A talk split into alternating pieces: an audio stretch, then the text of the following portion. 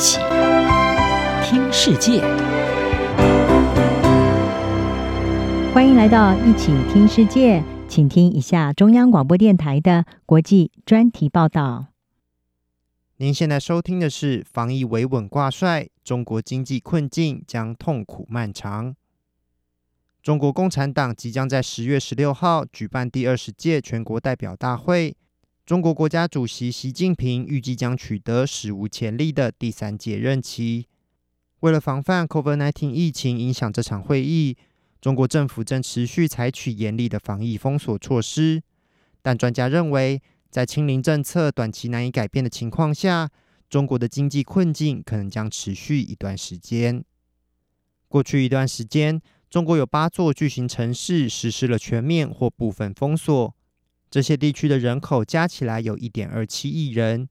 而美国有线电视新闻网 CNN 计算，中国从八月底以来，至少有七十四座城市进入封锁，影响超过三点一三亿人口。美国投资银行高盛日前预估，这些受封锁影响的城市占中国国内生产毛额的百分之三十五。根据最近的数据表明，中国经济可能在第三季持续出现惨淡的表现。中国第二季 GDP 仅年增百分之零点四，较第一季的百分之四点八大幅放缓。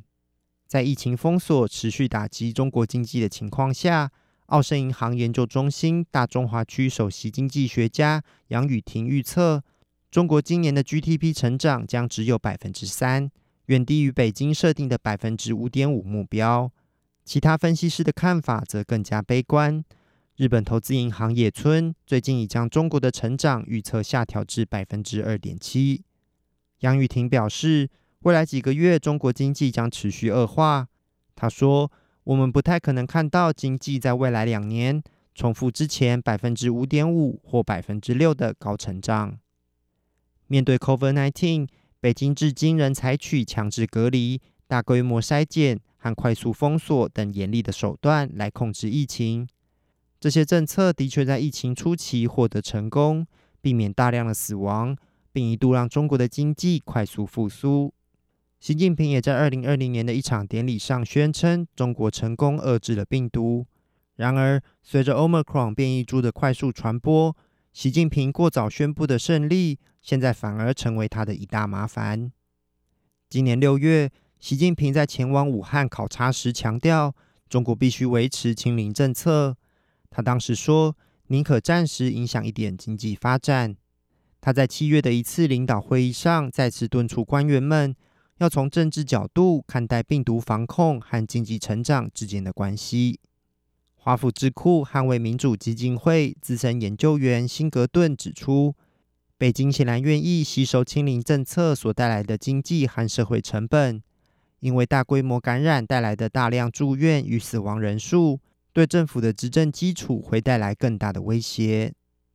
尽管北京在清零政策上坚定不移。但带来的经济副作用，迫使北京当局推出了一系列刺激措施，以提振萎靡不振的经济，包括八月公布了一兆元人民币的改善基础设施计划。中国人民银行并从八月起接连调降多项政策利率。杨宇霆指出，中国正试图在坚持清零政策的同时，达成经济成长和就业的最佳结果，但这两个目标很难取得平衡。中国的经济困境已充分反映在就业市场上。中国十六岁至二十四岁的人口失业率在七月创下了百分之十九点九的历史新高，连续四个月打破纪录。相较七月整体失业率为百分之五点四，这代表中国现在有大约两千一百万的城镇失业青年。有专家指出，由于这项官方数据不包括农村失业率。中国年轻人实际的失业率可能是官方数字的一倍以上。美国约翰霍普金斯大学中国政治经济专家孔浩峰表示，现实情况比数据显示的更糟。他认为，如果问题持续而且未被修正，它很容易引发社会动乱。九月与十月原本是中国房地产销售旺季，过去有金九银十之称。但 COVID-19 防疫限制打击消费和投资，今年九月和十月的市场表现很难像以往一样。再加上从二零二零年开始，北京当局遏制投机与借贷，使得房地产价格与销售一路走下坡。虽然市场期待北京当局能够放宽防疫规定，但在二十大确保习近平的政治未来前，中国显然不太可能出现重大的政策转向。上海宝盈投资管理有限公司首席经济学家张志威表示，任何政策改变可能要到明年才会出现，